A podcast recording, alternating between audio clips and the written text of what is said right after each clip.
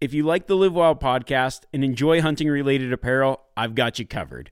I just launched some great t shirts, hats, and sweatshirts under my own Live Wild brand. You can find them now on my website, remiwarren.com. I just want to say thanks again, everyone, for all the support, and I really hope you enjoy these designs as much as I do. Who knows? Maybe you'll head over to my website and find your next lucky hat.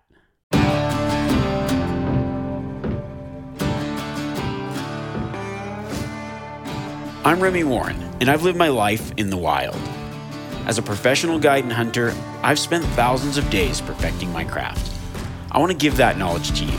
In this podcast, we relive some of my past adventures as I give you practical hunting tips to make you more successful. Whether you're just getting started or a lifelong hunter, this podcast will bring you along on the hunt and teach you how to live wild. This podcast is presented by Mountain Tough and Yeti. I partnered with Mountain Tough because a lot of the tactics and hunt styles I talk about in this podcast require you to be in the best physical shape you can. Their app is designed for hunters to get you ready for the backcountry or any hunt you have planned this fall. Yeti's been a longtime supporter of mine, and they make some of the toughest products out there that are built to last and they're built for the wild. Welcome back to the podcast, everyone. You know, when I think of important hunting tactics, I would say the ones that I do nearly every hunt are probably the things that I should be talking about. And one that kind of goes under the radar, I actually do this trick so seamlessly that I don't even notice that I'm doing it. Yet it's probably the single tactic that's led to more opportunities than I can recall. I'd go as far as calling it my secret weapon. It's a way to give yourself a second chance to stop something that might be bounding out. It calms an animal, makes that running elk, deer, sheep, honestly, whatever big game animal you're hunting, stop on a dime and take a second look. It can be a grunt, a bleat, a bugle, a cow call, or even a simple whistle, depending on the species and scenario. It can be the difference between blowing out an animal or getting that shot. So this week, I'm going to give you probably what is one of my greatest air quotes here, secret tricks, something I call the stopper. But before we do that, I want to share the story of last week's hunt with my bow, using my mouth tab, and the call that led to success on my best Mouflon ram. So, this past week, I was actually hunting in Hawaii, primarily chasing Mouflon sheep, although I was chasing axis deer as well. And so there's a few wild populations of mouflon sheep in some areas in Hawaii. And now, if you aren't familiar with the mouflon sheep, it's actually, uh, I guess, one of the oldest species of technically wild sheep. They come from Europe. And the thing about the mouflon is like the country that they're living in, it can be, they can live in a couple different types of country, but they can live in the more open habitat and the thicker stuff. But primarily, they like that a little bit of open because they've got just incredible eyesight. I would say that their eyes are definitely their number one detection source for prey animals and they generally don't give you much time. They, they see something and they run and they run and they pretty much keep running. Um, it can be a, a, fairly tricky hunt. I've hunted them multiple times but to get a good ram it, it can definitely be a, a, pretty cool feat especially with a bow. So to get a good uh, mouflon ram like a free range wild mouflon ram it can, it can be challenging especially when you're bow hunting and you got to get close and and do everything right.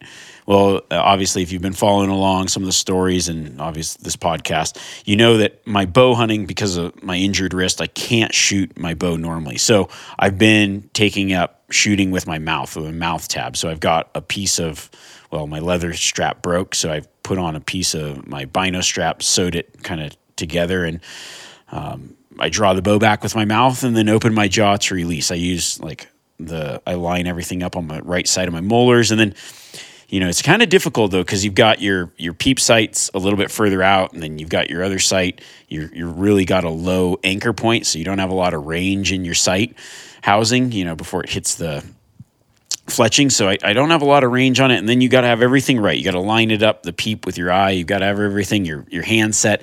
There's some difficulties to it. Um, so you know, I'm going on a difficult hunt with kind of a, uh, in some ways, a handicap, right? Because I've got, you know, I'm so used to hunting with my release and everything else. It's just it's so automatic. But this new way of hunting uh, I kind of have to see it as like, okay, I've got to get a lot closer than I would normally, which which is not a bad thing. But here's an animal that has really good eyesight, eyesight, uh, really good senses, and doesn't want you to get close to it. So the challenge is set. So we started out the first day, um, I was actually hunting with a, a, group of buddies, David Wise, a couple of friends, Sean and Robin and Janus, a couple of friends from Hawaii, and then uh, Brian Barney, uh, one of the guys that does the Eastman's Elevated podcast, joined us a little bit later in the week, and um, and then what we did is like we all kind of split up into different areas. So uh, the first day, Dave and I went out and um, we kind of just said, all right, which way's the wind going? And I've shot Mouflon rams before, and um, you know, been successful, but never taken like a really big one. So that was kind of my goal was like, all right, here I'm gonna. My thought was this: I'm gonna, I'm gonna hunt for a big ram because I've passed up a lot of nice rams in the past. I'm gonna use a mouth tab and I'm gonna try to film it. Uh, that's crazy. now looking back, so I uh, so Dave and I are we park the truck and we just kind of decide okay we're going to split up and go two different directions and really just use it as like a scouting mission so we know okay what's on this side what's on that side kind of connect in the middle of the day and say okay maybe we regroup maybe this side's better figure out what we're going to do. So we split up and sure enough I spot I actually spotted some axis deer right off the bat. I thought ah oh, man okay I'm gonna I'm going to uh, get in on these these axis deer and so as I'm moving in, I, I, the wind's not real good. So we, we, split up two ways. Dave's kind of like walking into the wind, and my thought was like, I'm going to kind of walk with the wind at my back. Obviously, not good for hunting. It was it was kind of like I'm going to cheat the wind to get maybe two or three miles out, and then turn around and hunt back like in the direction of the wind. So I'm kind of using. Obviously, I know like all right, this isn't a great setup, but um, the wind started moving down the mountain. So I was able to kind of like drop down. I figured, okay, I'm going to hunt up into the wind. I'll get a ways back and then hunt up the mountain. So I'm doing that. I spot some deer. I'm like, oh crap, there's there's some bucks in there. This is sweet. So I, I drop down and then start working back up toward where those deer are. And I'm in this little gut. And as I'm working through this gut, I spot a bunch of rams kind of with where the deer are. So they end up moving and they're, they're walking right toward me. So I get down, I get ready. The Rams go like pretty much 40 yards from me, but I don't get a good shot. They disappear. And then this, um, I see these deer up above me. This buck comes and he's like by himself, splits off from the group and beds down in the trees, maybe 120 yards from me. So thinking, this is awesome. I uh, set up the camera, crawl in, get to 30 yards. First morning, like not even, the sun's probably not even up yet. You know, it's a little cloudy, so it's hard to tell, but it's within the first hour of the first morning. And get within 30 yards and this bedded buck, and I'm debating. I'm like, ah, man, it was a nice buck. I, for some reason, decided to pass it. It was, you know, you kick yourself for decisions you make. But it was one of those things like, okay, first morning, I don't know. I probably should have just, with what I had going on, trying to film and the mouth tab and the whole deal, probably should have t- tried to take a crack at him. But he, so he, he gets away and ended up seeing a lot of sheep. Just nothing, you know, within range. But I thought, oh man, that first morning it was going to happen. Ended up seeing a lot of good rams and then, you know, met back up with Dave. He had some pretty good stock. So we end up like meeting back up and going and, and just kind of getting on this glassing knob and looking and end up seeing this group of ewes. So I had a ewe tag and a ram tag. And then there's some kind of deformed rams every once in a while, just like they, they don't grow. Like sometimes the, their horns will actually grow into their head and they're kind of terminal. So you can shoot one of those as well. Um, or they just don't actually grow out full. So we call those moo moo rams so we're up glassing and we see this group of ewes and I think, all right, this is going to be perfect.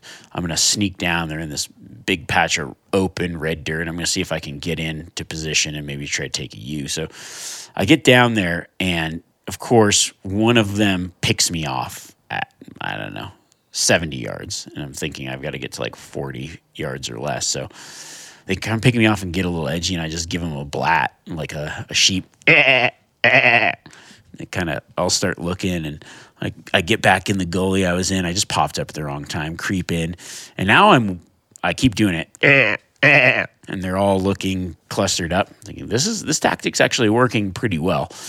Uh, you know, they saw something, but they weren't sure what it was. So I just made them think that, oh, it's just another one of you, pun intended.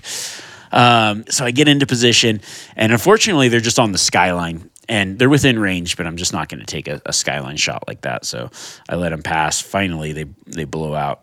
We meet back up, End up going to a couple different areas. Dave and I hunted together, got a few stocks in.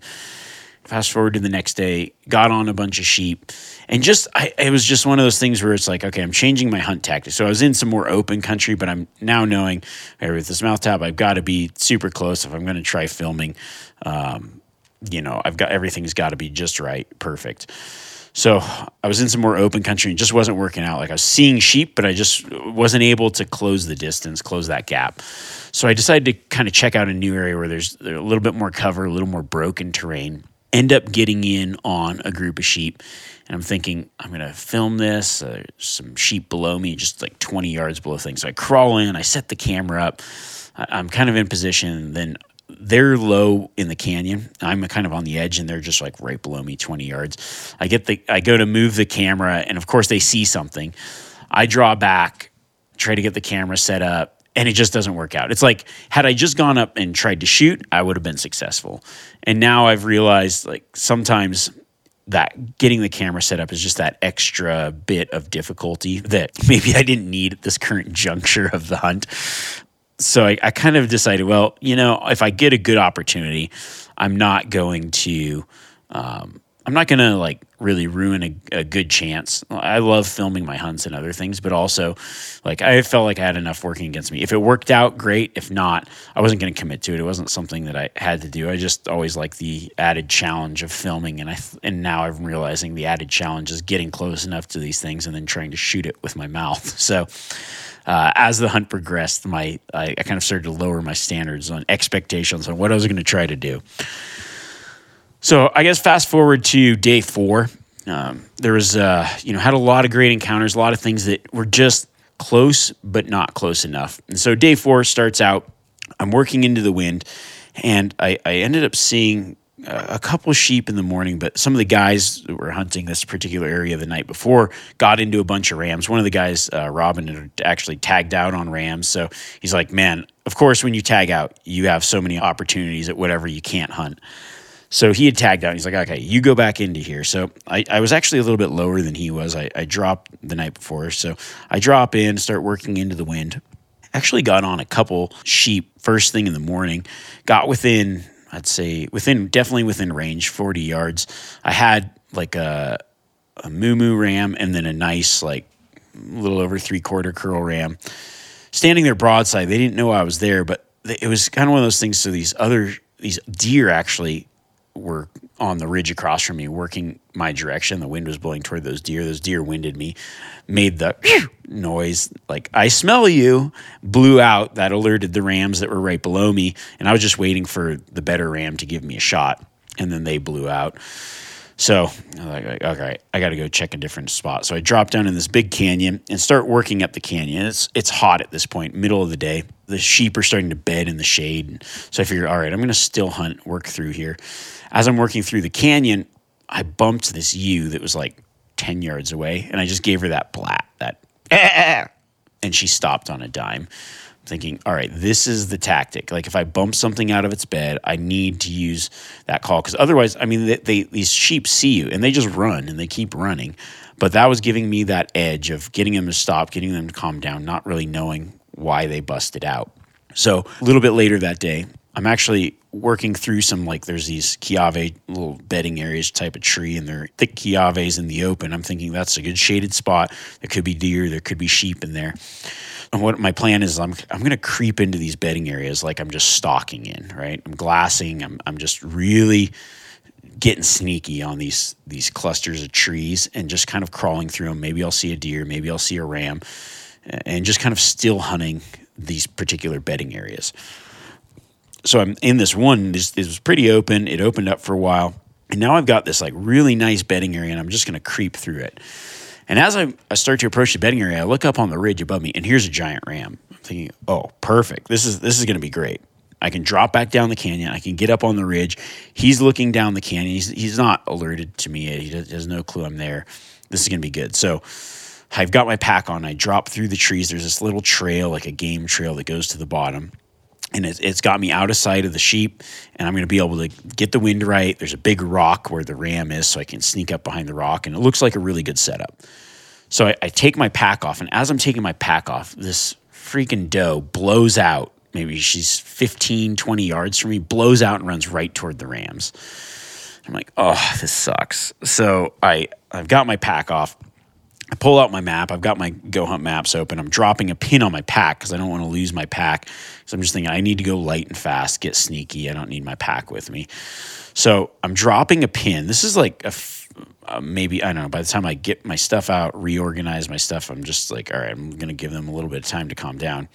I'm dropping a pin on my pack, and I'm behind this big boulder, and then there's this tree kind of growing right around the boulder, and it's just one of those big trees that sprawls out and almost touches the ground, super thick, and then tall grass in there.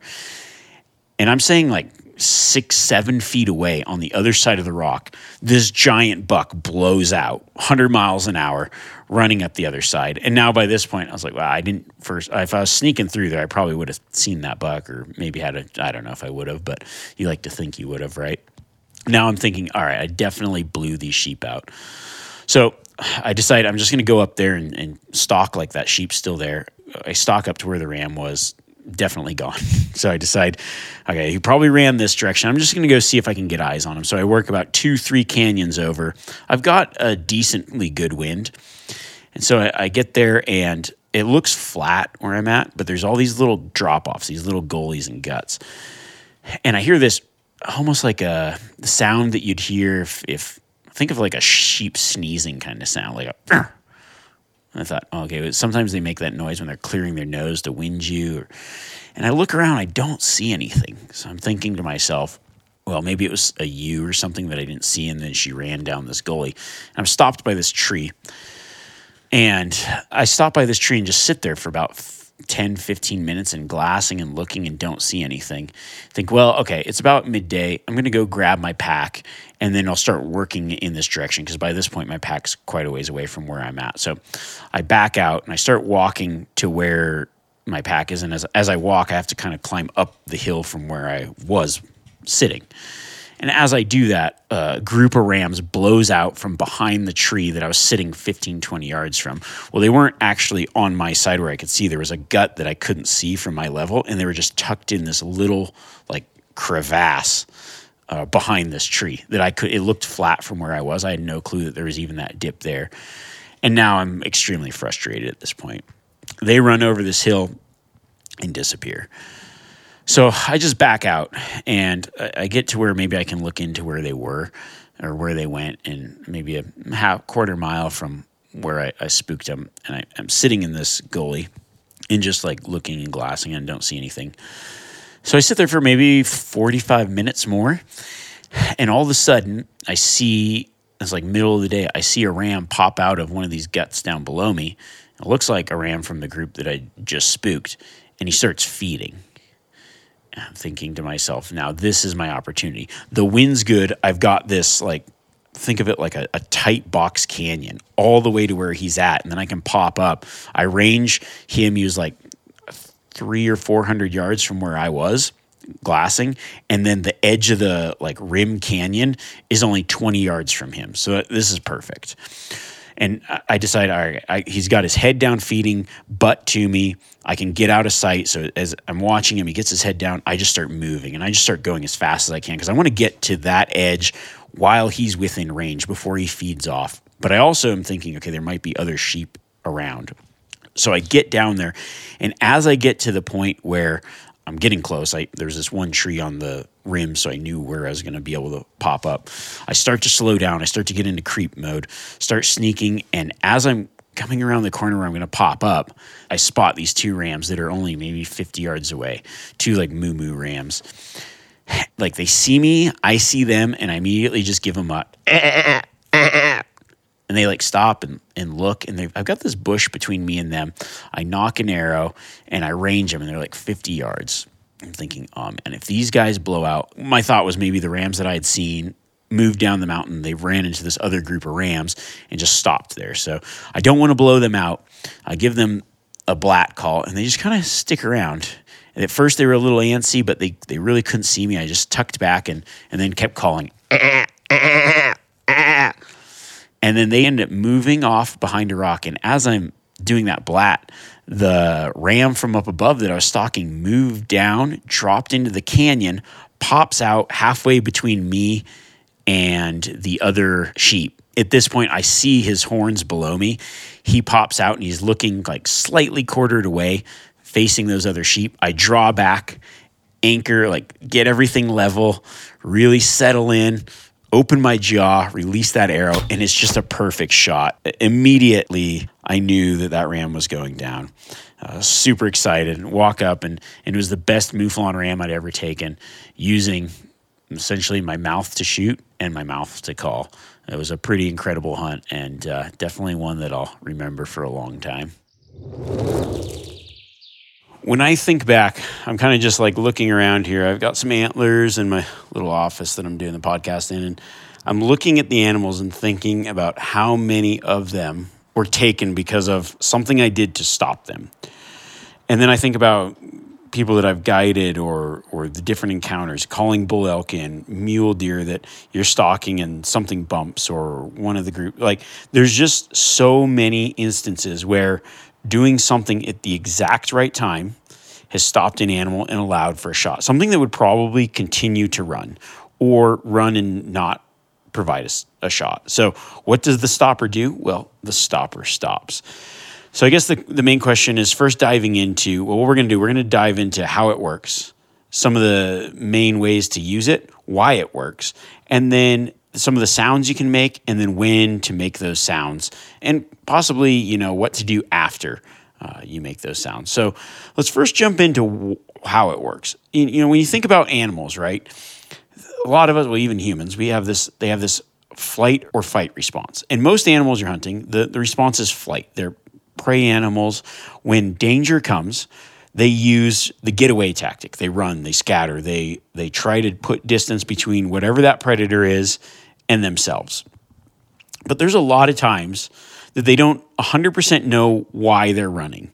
I mean, think about if you're just sitting back on a glassing knob and you're observing elk, right? And you've got these two bulls bedded under a tree, and here come a group of cow elk and those cow elk walk in and they're making noise, they're cracking sticks, and they maybe walk right into the trees that the bull elk are in. Well, what do those bull elk do? Most of the time, they just stay there. Now, if it's like the rut, maybe they'll get intrigued and go, um, you know, inspect the the cows or whatever. But you don't see a lot of animals uh, like animals like elk spooking elk that often. Sometimes you'll see an elk run through a, a cow elk run through a patch of trees and they spook out maybe the two bulls that are bedded. They run 10, 20 yards, turn around and look at her. Uh, but how many other animals are walking around me? I, there's so many times where I've been sitting glassing, say, mule deer in some areas where there's bighorn sheep, and a group of bighorn sheep comes through where they're at. They're making noise. They're obviously doing things that when we're stalking and we're trying not to do, and yet they don't blow out the animal. Well, the animals that are bedded or in that area are differentiating between a threat and not a threat. So there's things that make noise, there's things that do stuff that could be perceived as something that spooks and causes flight, yet it doesn't. And so what's happening is they're seeing the animal, they're reassured that it's not a threat, not a danger, and they stay there. So when you think about stalking, you know, especially when it comes to bow hunting, but this is this works for rifle, this works for many other things. How many times are you walking? Let's say you're walking this canyon, you're to go to get to a glassing knob, maybe you're rifle hunting, maybe you're bow hunting, whatever, and there's a bedded deer behind a tree. You didn't know he was there. You make a noise, you do something, he maybe catches your movement and it blows out. Well, is it over? Not necessarily. We don't know why that, unless it's like clearly the wind's at your back and it smelled you, right? We don't know why that animal spooked. Did he hear something that wasn't right? Did maybe just the way that we're walking not settle right with him? Was it the fact that he that animal caught some movement and spooked out? What we're trying to do is we're trying to throw out a sound that instantaneously corrects that flight response to uh, one of many different things. So it could be a reassurance that I'm not a threat. It could be curiosity or it could cause confusion. And what we're doing is we're kind of breaking them out of that flight instinct, like that immediate thing. You know, you think about animals and staying safe, they do things uh, essentially just based on instinct to stay alive. So they something feels wrong, they run. But when they know that it's not a threat, they stop. So, what we're doing is we're using sounds to immediately snap that animal out of that flight response and get into a curiosity response, a, a reassurance maybe that's like a non-threat response just like those other elk walking through the woods or maybe just a response of confusion like i was running this way now i don't know what to do maybe that f- just running isn't the, the correct option so i'm going to stop and by them stopping it can give you a few different things one it can keep them in sight so you can see where they go sometimes they end up settling back down especially if it's a reassurance thing they go oh that wasn't a threat. I'm going to settle back down. I'm going to calm down. And that gives you an opportunity to do something else. Watch them, maybe make another play. Sometimes, many times, whether you're rifle hunting or bow hunting, it causes the animal to stop and allows you to get off a shot. You might be thinking, oh, well, now they know um, I'm there, so they're going to be more prone to jump, this, that, and the other thing. Sometimes that's true, but it depends on the situation and why they ran. And, and just being able to decipher that real quick on the fly and making the right moves at the right time can be the difference between an animal busting out and just continuing to run or you being able to make a good, clean, ethical shot. So let's dive into when this works best. There's a few scenarios where I've identified this particular tactic of making a sound when an animal breaks or busts or sees that something's wrong or is about to bust um, works really well. The first is like when one animal in a herd or group spooks, but the others don't really know what's going on. So picture your archery season, early season, you're in the alpine, you're stalking a group of mule deer. Maybe there's five or six bucks bedded off this point in the trees. As you're crawling in, there's one little tree off to your left, and there's two does in it that you didn't know were there. They got maybe they went in there after you made your stock plan. You're crawling in, and those deer just blow out right? Well, those deer are running. What's going to be the response of the other deer as soon as they see those uh, those deer running? Their response is probably going to be danger. I should run. But the deer that are running from the danger that they saw the other deer see don't really know why they're running. Maybe they're just chasing each other. How many times can you be sitting there glassing and watching two fawns chase each other up and down the mountain? Deer and animals run for reasons other than danger. There's so many times where I'll be watching a deer, it's the middle of the day, it's hot, they're out feeding, and they decide, oh, it's bedding time. And they essentially bound to bedding and get into the shade as fast as possible. They chase each other around, especially during the rut. Elk, bulls chasing cows. Like animals run for other reasons than danger. So, what we need to do is assure those other animals that it's not danger. Maybe it's just something else going on because we need to assume that they don't know why the animals that spooked are running. Another scenario where this works really well is when an animal sees something. For the most part, every animal is a little bit different. So every animal has its strengths and weaknesses. You know, antelope, pronghorn really trust their eyes more than anything, whereas elk trust their nose more than anything. Mule deer trust their ears a lot. So every animal has its own little bit of defenses. But for the most part, a lot of animals, sight and seeing something is kind of a little further down on the list. Of course, they're always looking out for danger, but they're always seeing things moving.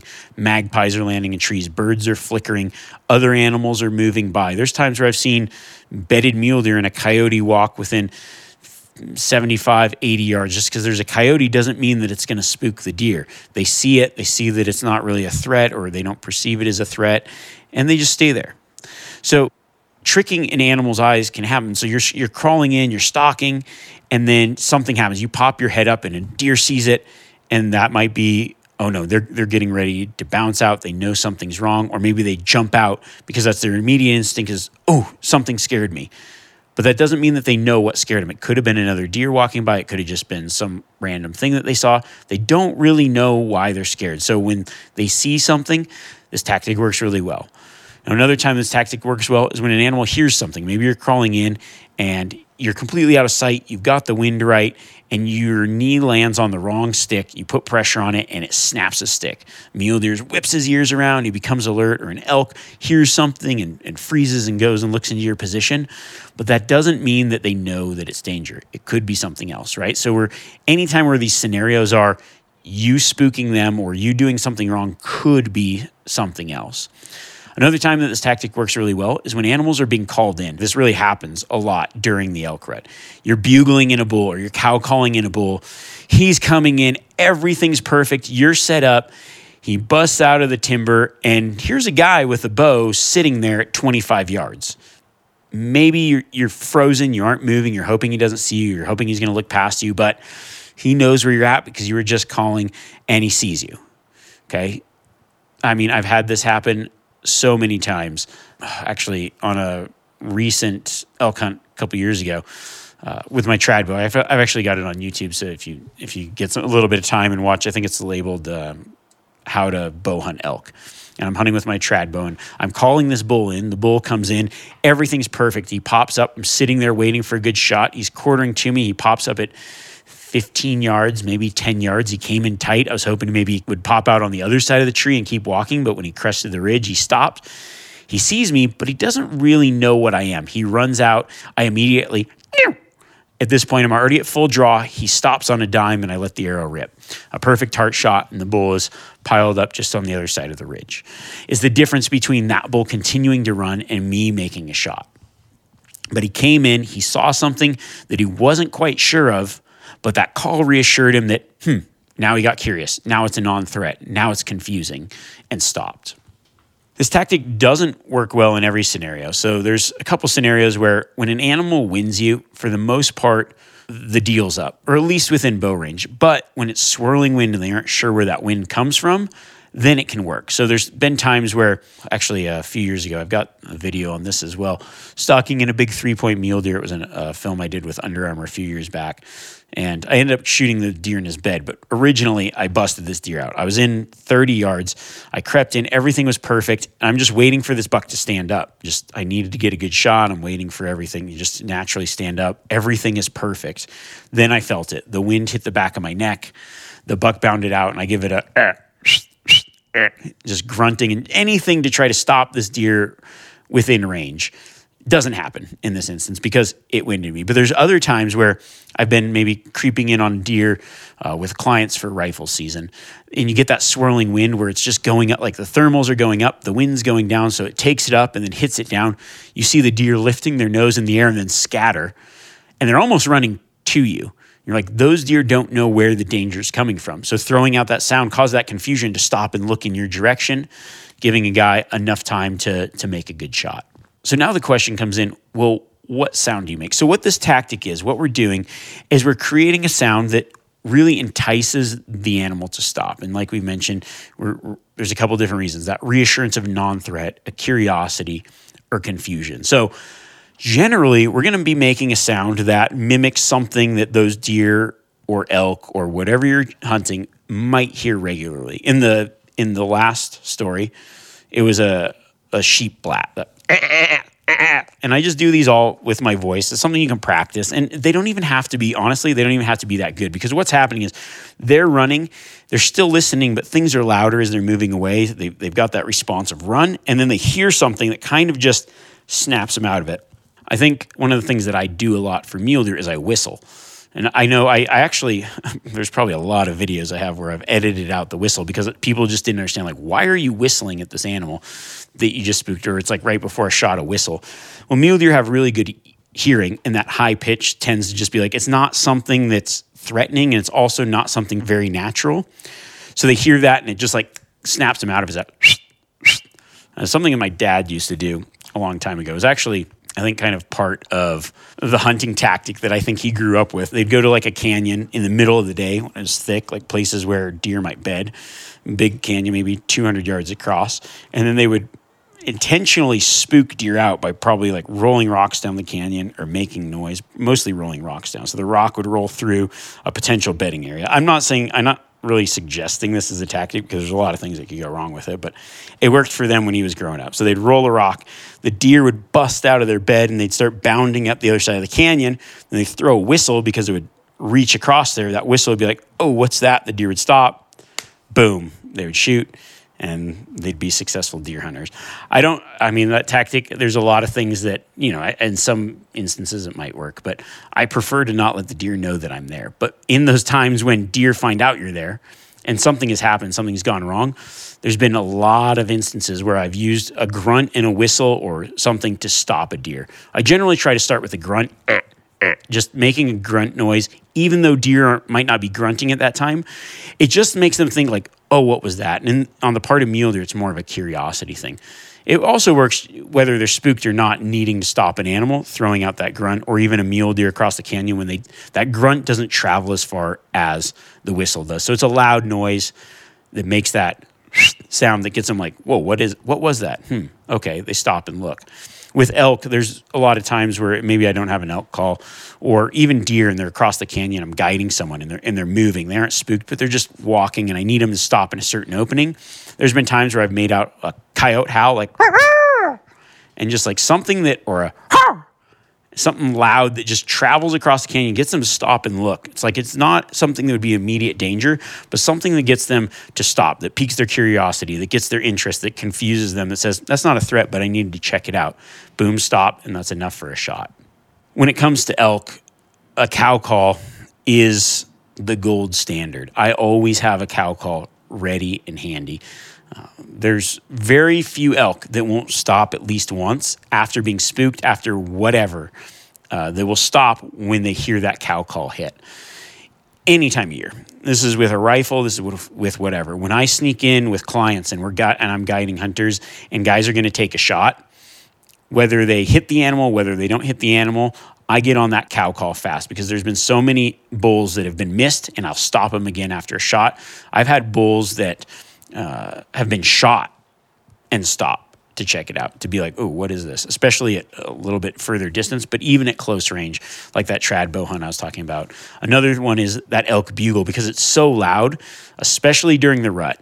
Maybe one thing you'll notice if you like watch some videos, solo hunter videos, whatever I've done, as soon as that arrow flies, I hit that bugle and I will make the, it's like, it's not a good bugle. It's the reeds in my mouth, uh, everything's going on. I'm putting an arrow on at the same time. And I just want to make a loud sound that goes, Whoa, what is this? Hey, stop, because it gets their attention like that. There's been so many bulls that I've called in for people that have been able to sometimes it just like maybe they need another shot. Maybe the bull saw something when he came in, but that bugle just makes him stop on a dime at close range. Or maybe it's something where you shot the bull, you bugle, and you can get a second shot, or even just keep him within sight till he falls over so you don't have to do a lot of blood trailing. It, it works really well. And then with sheep and goats, I do more of a baa sound. Uh, was it last, well, about a few years ago now? My buddy Mike had a special desert sheep tag. We found a good ram. It was actually a Boone and Crockett ram. Uh, I think it was three or four of us snuck in. He had a bunch of you. He moved into this group of ewes and started kind of pushing him around. We go down the ridge, and so, like they actually went a way that we weren't expecting. So they came toward us, and so they were on the same hill as us. And we had to keep peeking over, peeking over one of the ewes spotted us and that whole herd just took off across the canyon. I immediately hit the ba ba ba. And when they came up the other side, it got them like, huh, what was that? Maybe one of them just ran because a ram was chasing them. We all got down and they started like mingling and doing their thing again. They completely settled within range. Uh, there's too many sheep to get a shot at first, and it just kind of kept on that call. It kept them distracted, and they went back to their thing. They slowly spaced out. My buddy Mike ended up getting a perfect shot on the ram and, and took a, a giant desert bighorn sheep. So a couple other calls that I'll use would be just essentially other animal calls. Uh, sometimes there's one time I was hunting axis deer and I just needed this. I tried a few different things that didn't work, and there happened to be like wild turkeys where these axis deer were. I just gave them a gobble oh, enough to stop it to distract. In that in that instance, probably more confusion, curiosity, like ooh, something that isn't me made a noise. And sometimes making those noises helps. Like sometimes I'll be mule deer hunting in areas where there's elk and I'll throw out that cow elk call. It's just something that like says, okay, it's not that nat that normal predator sound. Now, maybe you're bear hunting. There's been times where I've stalked in on black bears, bumped a bear, and I immediately just throw out a voice distress call. That's enough to get them to be like, oh, wait, what? What is that? I actually don't no one will call me smart for this, but I actually did that on a brown bear once. I, we weren't hunting brown bears, but brown bear blew out, and I went rah, rah, rah, to get it to stop so I could take some photos. And that bear whipped around, started popping his jaw and lurking in. My buddy was with me. He's like, maybe maybe we don't do that anymore, you know. Um, but it, it just works really well. So now let's go into when to do it. And the answer is pretty much immediately. If you bump something, the faster you can call, the sooner you're going to snap that animal into out of threat run to non threat curiosity or confusion. When I'm stalking in, I have that call ready. I have that sound ready. And for me, it's, I don't even know that I'm doing it. I wouldn't even know that I did it 90% of the time unless I had like some video rolling. Like it's become so ingrained in what I do that as soon as an animal busts, it's whatever, whatever that particular or whatever that, whatever animal I'm hunting, whatever that sound is, that I think is going to stop them, it just happens. Like the second that they move, it happens. By making it automatic, I've found myself in so many opportunities for success. One of the the the best deer I ever took, um, I was stalking in is I've, I've, told this story before, but it was a over 200 inch mule deer with my bow. All the other deer had funneled off except for um, they'd file. I went around the mountain. All the other deer kind of filed past me, and yet there was the big deer never showed up. So there was a big pine between me and the bottom where I saw him first. I start creeping down there and I see this other deer. I'm like, okay. And I just figured the big buck had to be there. I slowly back out, but that other deer had seen me. That other deer kind of like bounded up the hill, and that caused the big buck to blow out. And the big buck was probably 20 yards below me. As he started running, I was drawing back. I grunted.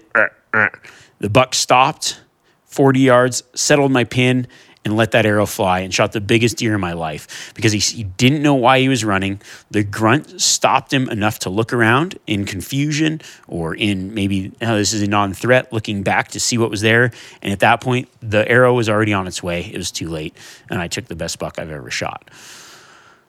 The other, another time to do it is just when you have an opportunity for a shot. So this this more pertains to rifle hunting. A lot of times I'll do it immediately, and then maybe when you like again when I can get another shot. So they might stop, and then I'll just be quiet and let them move to a, a point where okay, it's clearing, and now I'm going to anticipate the shot. Also, if an animal's moving and you just need them to stop to get a shot, this works really well, especially with elk with a cow call. You've got an elk that maybe you're sneaking in on, or it was bedded, it blew out. You know, stop it out of sight. Okay, now we just wait. We stay quiet. And then as that animal starts to present its shot again, hit it again. That'll get them to stop within enough chance for you to line up your crosshairs and make a good shot. So now that we kind of understand the stopper call, now it's the question can be like, what do you do after you make that call? So there's sometimes where I just use it to settle them down. Like if I believe that the animals have spooked, but they don't know why they're running, if I instantly think, okay, I spooked something. The wind's good. Everything's good. Maybe they saw something. Maybe another deer ran out, but not every animal knows that I'm a human for sure at this point. I make that call right away. And then what I do is I just make myself hard to see. I'll lay down, I'll, I'll wait, I'll be patient. If I don't have a shot, if it's not something that's instantaneous, like a bull coming into a call and then seeing something and spooking out and me stopping it for a shot, maybe it's something where I'm stalking in or didn't even know it was there. I blew it out of its bed or whatever it is and then I just make myself hard to see. And many times I'll just be quiet. I'll, I'll just be patient. I'll let that curiosity be like, hmm, okay, maybe it wasn't a big deal. And a lot of times they'll go back to whatever they were doing, feeding, rebedding within sight, not blowing out. Whereas times where I've seen guys do that same similar thing or something similar happen, they don't make a call, they don't make a noise, and that animal just blows out and keeps going, and they don't know where it ends up there's a lot of opportunities that I've had where I've let the animal settle back down. and gives me another opportunity or chance within the realm of still keeping eyes on it, still knowing where they are, not necessarily knowing that I'm a threat, I'm a person that spooked them out. When it comes down to it, I probably, a lot of my friends say, like, I'm just the guy that talks to the animals. I can call a lot of different animals in. I can be a vocal hunter. I don't mind certain noises when I'm hunting. Animals make noise. Uh, everything out there makes noise, and we always try to be so quiet. But there's times where you kind of need to break that silence and and do something that catches them off guard. Maybe this tactic works because not everybody does it, but it works really well for me. So I hope I don't just shoot myself in the foot with probably my best tactic.